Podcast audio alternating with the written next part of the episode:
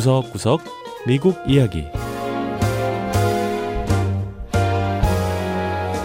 미국 곳곳의 다양한 모습과 진솔한 미국인의 이야기를 전해드리는 구석구석 미국 이야기 김현숙입니다. 아시아 대륙에서 비교적 가까운 미국 서부에는 아시아계 이민자들이 많이 거주하고 있습니다. 그런데 이 서부 지역에서도 유난히 아시아인이 많이 몰리는 곳이 있는데요. 미 서부의 대도시 로스앤젤레스에서 동쪽으로 30여 킬로미터 떨어진 곳에 있는 샌 가브리엘 밸리입니다. 이 지역에는 약 50만 명의 아시아계가 거주하고 있고요. 지역 내 9개 도시는 아시아인이 인구의 절반 이상을 차지한다고 하네요. 자, 아시아계 미국인의 수도라고 불리는 샌 가브리엘 밸리를 찾아가 보죠.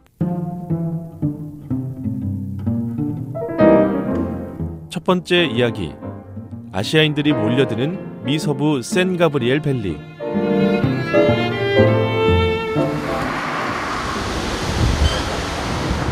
영어 약자로 SGV라고 불리는 샌 가브리엘 밸리.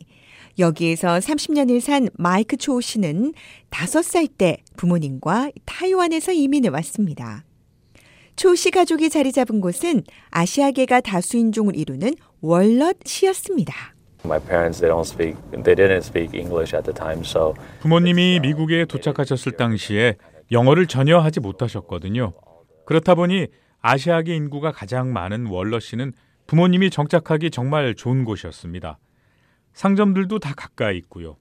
모국에서 살던 곳과 크게 다르지 않다고 느끼셨을 거예요. SGV에 이렇게 아시아계가 많아지기 시작한 건 지난 1970년대 타이완에서 이민자들이 몰려들기 시작하면서입니다. 이런 이민 물결은 초씨 가족이 정착한 1980년대까지 이어졌죠. 초 씨는 현재 부동산 중개 일을 하고 있는데요. 초 씨가 이끄는 팀은 다양한 언어를 구사하는 중개인들로 구성되어 있습니다. 록산 쉥 씨 역시 중국어를 하는 중개인입니다. Most of my clients are Mandarin speaking. 제 고객들은 대부분 중국어를 쓰는 분들이세요. 다들 이 지역에 살고 있거나 여기서 일하거나 공부하고 있는 분들이시고요. 가끔 미국의 부동산 투자를 목적으로 찾아오는 고객들도 계세요. 과거에 타이완 이민자들이 줄을 잃었다면 최근 10년에서 15년 사이에는 중국 본토에서 온 이민자들이 줄을 이루고 있습니다. 쉥씨 역시 중국 출신으로 미국 대학원으로 유학을 왔다가 미국에 정착한 경우라고 하네요. 쉥 씨는 SGV가 아시아인들에게 인기 있는 이유가 여러 가지 있다고 설명했습니다.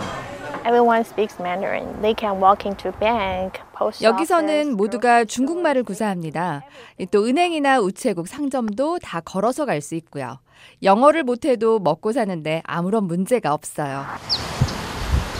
또 캘리포니아 남부의 따뜻한 날씨와 미국 내 다른 도시들에 비해 비교적 아시아 대륙과 가깝다는 점도 인기 요인이라고 하는데요.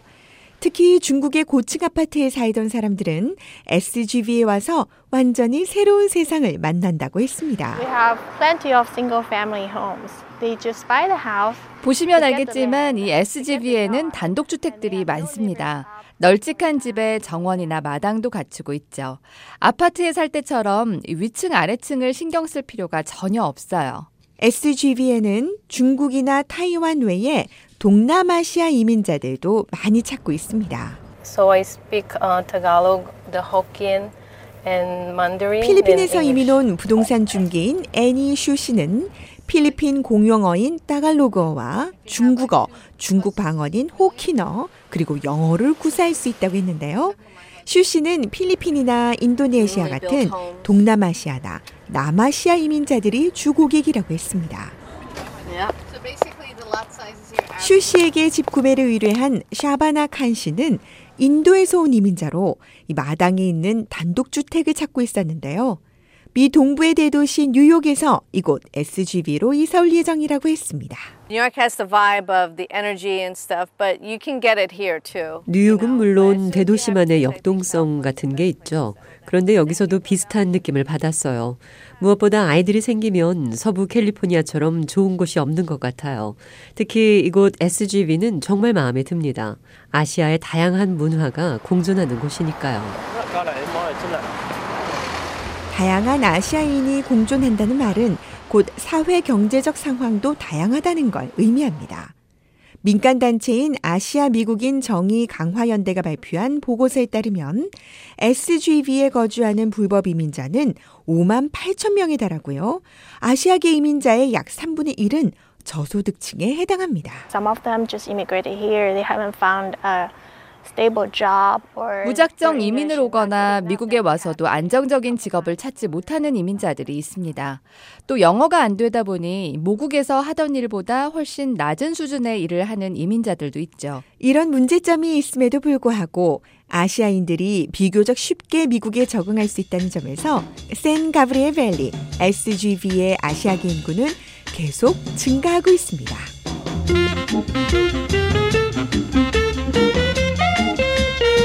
두 번째 이야기. 세상의 편견을 깬 플러스 사이즈 요가 강사.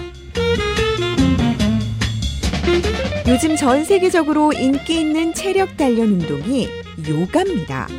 요가는 인도에서 시작된 일종의 정신 수련인데요. 몸과 정신을 동시에 단련할 수 있다는 점에서 요가를 하는 사람이 많습니다. 특히 요가를 가르치는 강사들은 마르고 군살 없는 몸매로 사람들의 운동 욕구를 자극하는데요.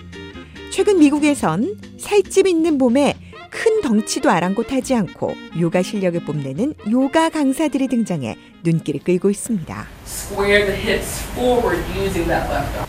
미 남부 조지아주 사바나에서 요가를 가르치는 제서민 스탠리 씨도 일명 플러스 사이즈 요가 강사입니다. to get into yoga with me, it was mostly people being like, I didn't know fat people could do yoga. 제가 요가를 하러 들어가면 어떻게 이렇게 뚱뚱한 사람이 요가를 하냐는 이 편견이 가득한 시선을 보내는 경우가 대부분이었습니다. 하지만 그런 사람들에게 전 당당히 나왔어요. 왜 뚱뚱하면 요가를 못하나요? 뚱뚱한 사람도 여러분이 하는 것과 똑같이 다 할 수 있답니다. 스탠리 씨는 비만인 자신의 몸을 사랑한다고 했습니다. 자신의 삶도 사랑할 뿐 아니라 요가 수강생들을 가르치며 바쁜 일상을 보낸다고 했는데요. 하지만 이렇게 되기까지 시간이 좀 걸렸다고 했습니다. 뚱뚱한 자신을 바라보는 세상의 편견에 꿈을 이루는 건 불가능하다고 여겼던 적도 있었습니다.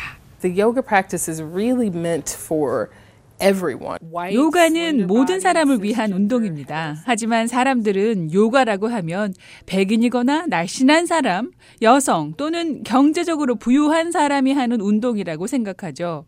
이 범주에 들지 않는 사람은 요가를 할 수 없다고 생각하는 것 같아요. 하지만 스탠리 씨는 어느 순간 미디어가 보여주는 편견 때문에 꿈을 이룰 생각을 못하고 있다는 걸 깨닫게 됐습니다.